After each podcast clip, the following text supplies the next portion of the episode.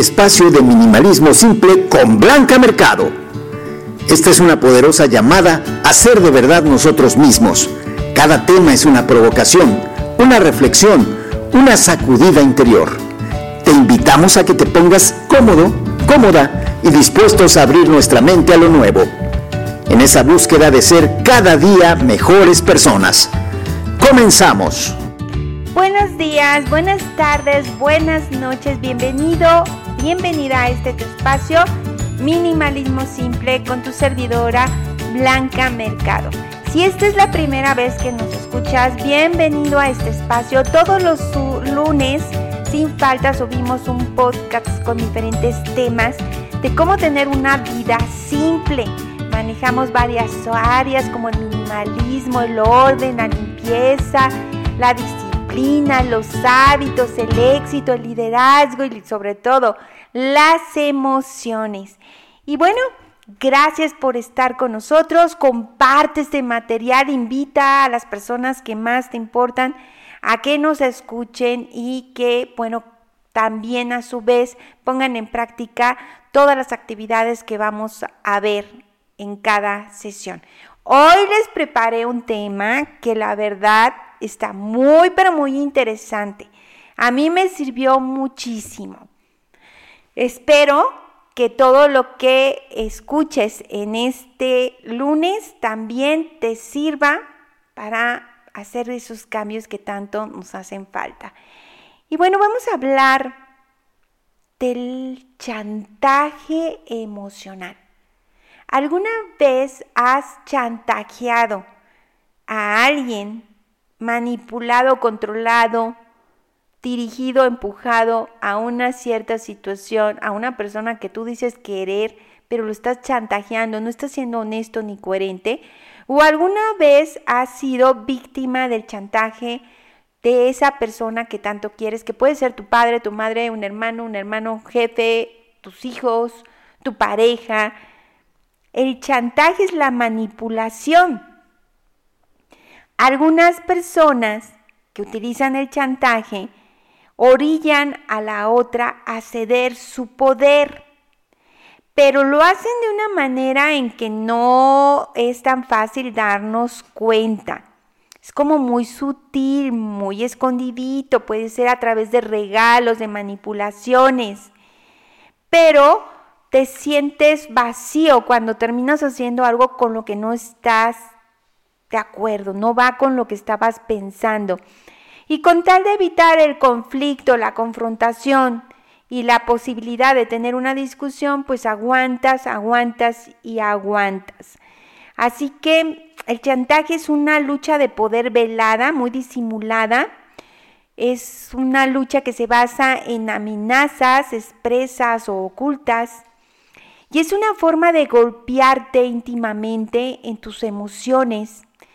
Y esa persona suele conocer tus puntos vulnerables, tus secretos, y utiliza una fórmula en la que amenaza veladamente. Pero, ¿cómo podemos saber si estamos viviendo el chantaje o cuándo nos volvemos vulnerables al chantaje emocional?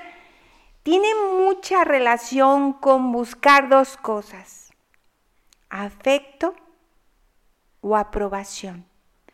Si tú en una relación tienes hambre de afecto o de aprobación, eres candidato a volverte víctima del chantaje emocional. La persona que utiliza el chantaje te hace sentir que tienes que ganarte su cariño y su aprobación. El chantajista puede, no sé, juzgarte de egoísta, desconsiderado, si no haces lo que esa persona quiere. Es una persona que utiliza todo lo que necesita para lograr su objetivo. Pero, ¿cómo es posible que tantas personas que tú sabes que son inteligentes, capaces, brillantes, no se dan cuenta que están viviendo un chantaje emocional? Porque no vemos que está habiendo un control, porque cedemos nuestro poder. quiero compartir contigo algunos rasgos, por si tienes dudas, si tienes ya en la mente en esto que estamos trabajando a una persona, ya sea tu pareja, o tu papá, tu mamá, tus hijos, o incluso que tú te des cuenta, sí, se me hace que yo estoy utilizando el chantaje en mi relación. Por favor, haz un alto. Te voy a dar unos rasgos que te van a servir para detectar si tú eres parte de una relación, cualquiera que ésta sea, en la que está como esencia o raíz el chantaje emocional. Número uno, esa persona, ¿ya la tienes en la mente? Amenaza con volverte difícil la vida si no haces lo que te dice. ¿Cuántos padres o madres les dicen a los hijos como una forma de poner límites, entre comillas, pero vas a ver qué va a pasar, que tú hazlo, pero atente a las consecuencias. Me vas a conocer. Eso es un chantaje emocional. Y creo que no se vale manejar una relación a través de esta herramienta que es inadecuada, pues solo daña las relaciones con los demás. Número dos, amenaza constantemente con poner fin a la relación si no haces lo que quiere. Es que si no me acompañas a donde yo quiero ir, o si no haces lo que te estoy pidiendo, olvídate de mí, no me vuelves a ver. Tres, te dicen o te dan a entender que se harán daño, se deprimirán, se enfermarán o morirán o, o abandonarán a sí mismos si no haces lo que esa persona quiere. Y aquí espero que muchas personas me estén escuchando, hombres y mujeres, porque si estamos utilizando el chantaje hay que poner un alto, pero si estamos siendo víctima del chantaje también es importante que pongamos un alto. La siguiente, siempre quieren más por mucho que le des, es decir, una persona que está insatisfecha todo el tiempo. Siguiente, cinco, habitualmente dan por sentado que cederás. Es una lucha de poder en la que dicen, no, ya, yo sé que tiene que caer hoy o mañana, pero cae. Seis, habitualmente ignoran o no le hacen caso a tus sentimientos o a tus aspiraciones. ¿Listo? Siete, hacen generosas promesas que están como dependiendo de tu comportamiento y esas promesas jamás se cumplen. Ocho, te tachan de egoísta, mala, malo, interesado, interesada, insensible o descuidado cuando tú no cedes. Nueve, se deshacen en alabanzas cuando cedes y las retiran cuando te mantienes firme.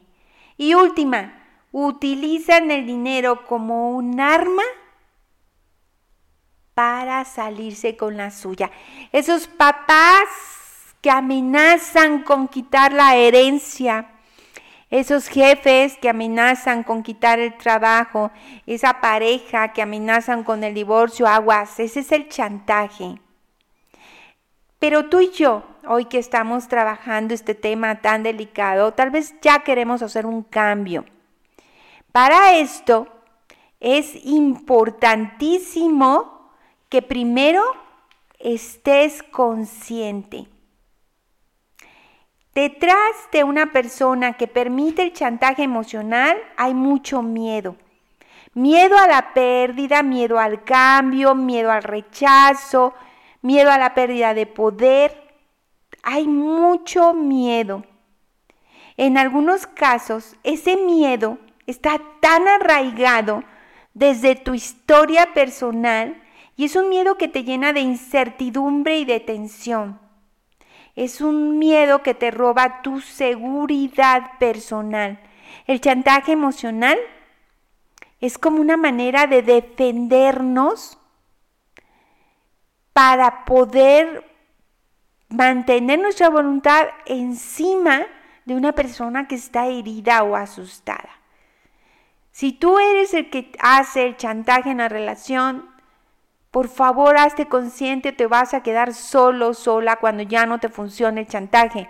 Y si tú eres de los que viven el chantaje, pues ¿cuándo vas a volverte un adulto y cuidar de ti mismo? ¿Cuándo vas a poner límites? ¿Cuándo vas a darte cuenta de que esa no es una relación sana? Miedo al cambio. La persona que es víctima del chantaje tiene miedo al cambio y le cuesta mucho trabajo darse cuenta. No despierta, es como si estuviera dormido. Quiere que todo quede como está y pues permite muchos abusos porque se siente mal consigo mismo cuando pone un límite. Quiero hacerte tres preguntas para que revises muy, pero muy intensamente este problema. ¿Te sientes egoísta si pones límites a la persona que está tratando de manipularte? Siguiente pregunta.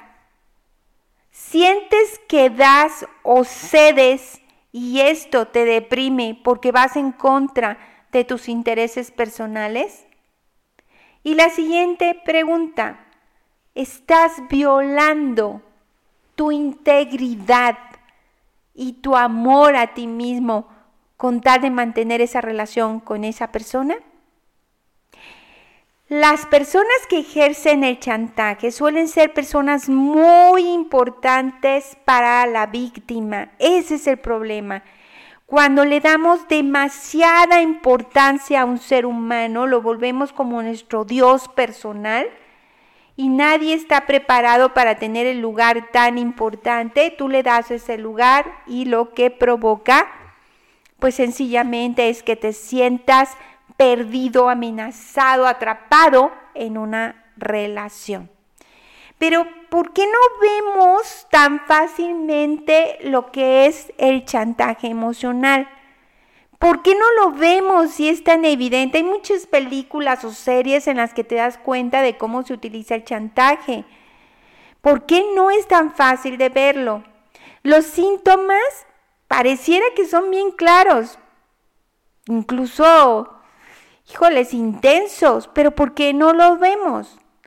Vamos a ser honestos, todos los seres humanos tratamos de manipular o somos manipulados, porque hemos aprendido a relacionarnos con un juego en el que uno cede y el otro domina, y eso no está bien. En lugar de yo estoy bien y tú estás mal y me tienes que obedecer, deberíamos de trabajar una relación en la que las personas nos respetáramos, porque todos tenemos razón desde el punto de vista en que nosotros nos encontramos. Pero ¿por qué hacemos esto? ¿Por qué nos metemos en esa dinámica tan enferma, tan incómoda, que la verdad hace mucho daño? Y lo más importante, ¿cómo salir de esta situación? ¿Cómo salir del chantaje, de una relación con chantaje? Cuando tú y yo establecemos una relación con otra persona y estamos necesitados de ¿qué? Cariño y aprobación. Y somos dependientes, pues nos volvemos esclavos de esa otra persona. Tenemos mucho miedo a la, al abandono, a la angustia, al rechazo. Y en lugar de poner límites como un adulto, nos sentimos como niños, niños asustados. ¿Cómo salir del chantaje? Lo primero que tendríamos que hacer es valorarnos y convencernos de que no queremos una relación violenta. El chantaje es una forma de violencia. Lo primero es, tienes que ser consciente de que no quieres violencia en tu relación. Después, tienes que creerte merecedor de respeto, de esas necesidades personales que tienes, para posteriormente aceptar que tienes un problema y por, por último contestar o comportarte de manera coherente, poniendo límites o distancia si es necesario. La adecuada fijación de límites es muy importante. Afirma tu valor personal. Cuando tú no pones límites, estás dándole permiso a la otra persona para que siga lastimándote, y cada vez esto será peor. Así que qué importante que te des tiempo para revisar si estás viviendo el chantaje en tus relaciones personales. Y hay diferentes tipos de chantaje, pero lo más importante es que observemos nuestra relación con la otra persona, que valoremos cómo nos sentimos, que tanto dramatismo, porque el chantaje genera muchas relaciones de drama, que tantas crisis hay en una relación. Cuando en una relación hay crisis y dramatismo, estamos hablando de personas dependientes y necesitadas, porque ¿quién va a querer estar en una relación tan desgastante? Así que deja de correr a rescatar cuando alguien llora, cuando alguien se enfada. Deja de adivinar que le incomoda y le resuelve su vida. Deja de sentirte el salvador o salvadora de los demás, rescatándolos y volviéndolos incapaces. Y empieza a observar tus necesidades personales.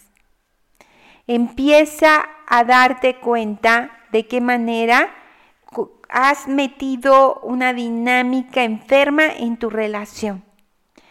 El chantaje puede ser muy sutil o puede ser muy agresivo.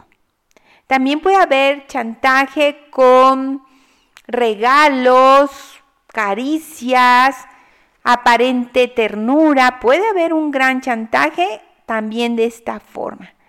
Así que deja de ocultar el chantaje en tus relaciones.